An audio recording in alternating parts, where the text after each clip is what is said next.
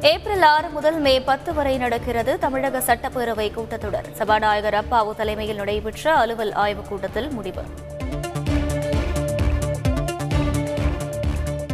சென்னை சென்ட்ரலில் சதுக்கம் பூங்கா திறப்பு. மெட்ரோ சுரங்க நடைபாதையையும் திறந்து வைத்தார் முதலமைச்சர் மு ஸ்டாலின்.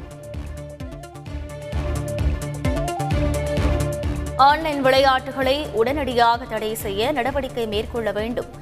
அதிமுக ஒருங்கிணைப்பாளர் ஓ பன்னீர்செல்வம் வலியுறுத்தல்.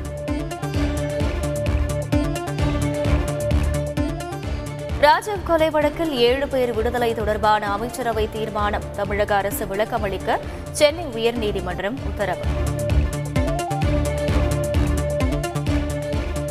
ஆறுமுகசாமி ஆணையத்தில் சசிகலா தரப்பு விசாரணை நிறைவு. ஏப்ரல் ஐந்து முதல் மூன்று நாட்கள் அப்பல்லோ மருத்துவர்களிடம் விசாரணை.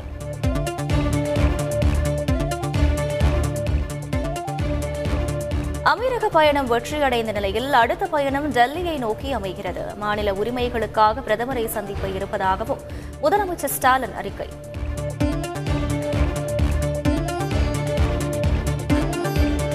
எலக்ட்ரிக் பைக்குகள் தொடர்ந்து வெடிப்பதால் மக்களிடையே அச்சம் நிலவுகிறது. மாநிலங்களவையில் ஜி கே வாசன் எம்பி பேச்சு.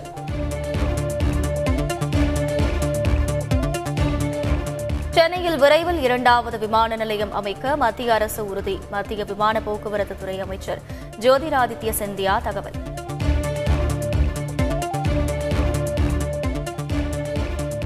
விருதுநகரில் இளம்பெண் பாலியல் வன்கொடுமை செய்யப்பட்ட சம்பவம். சிபிசிஐடி காவலில் உள்ளவர் நண்பரிடம் விசாரணை.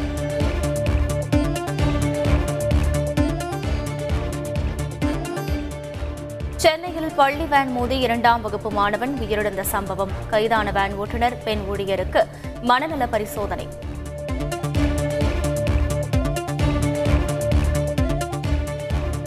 ஏப்ரல் ஒன்று முதல் சென்னையில் இரண்டு சுங்கச்சாவடி கட்டணம் உயர்கிறது. தமிழ்நாடு அரசு சுங்கச்சாவடிகளை அகற்ற கோரிக்கை விடுத்த நிலையில் மத்திய அரசு நெடுஞ்சாலை ஆணையம் உத்தரவு.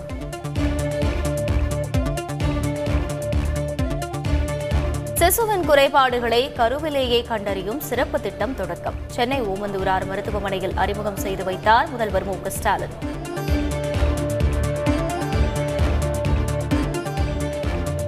முப்பத்து ஐந்தாவது நாளை எட்டியது ரஷ்யா உக்ரைன் இடையிலான போர். வாழ்வதற்கு தகுதியற்ற நகரமாக மாறியது எர்பின்.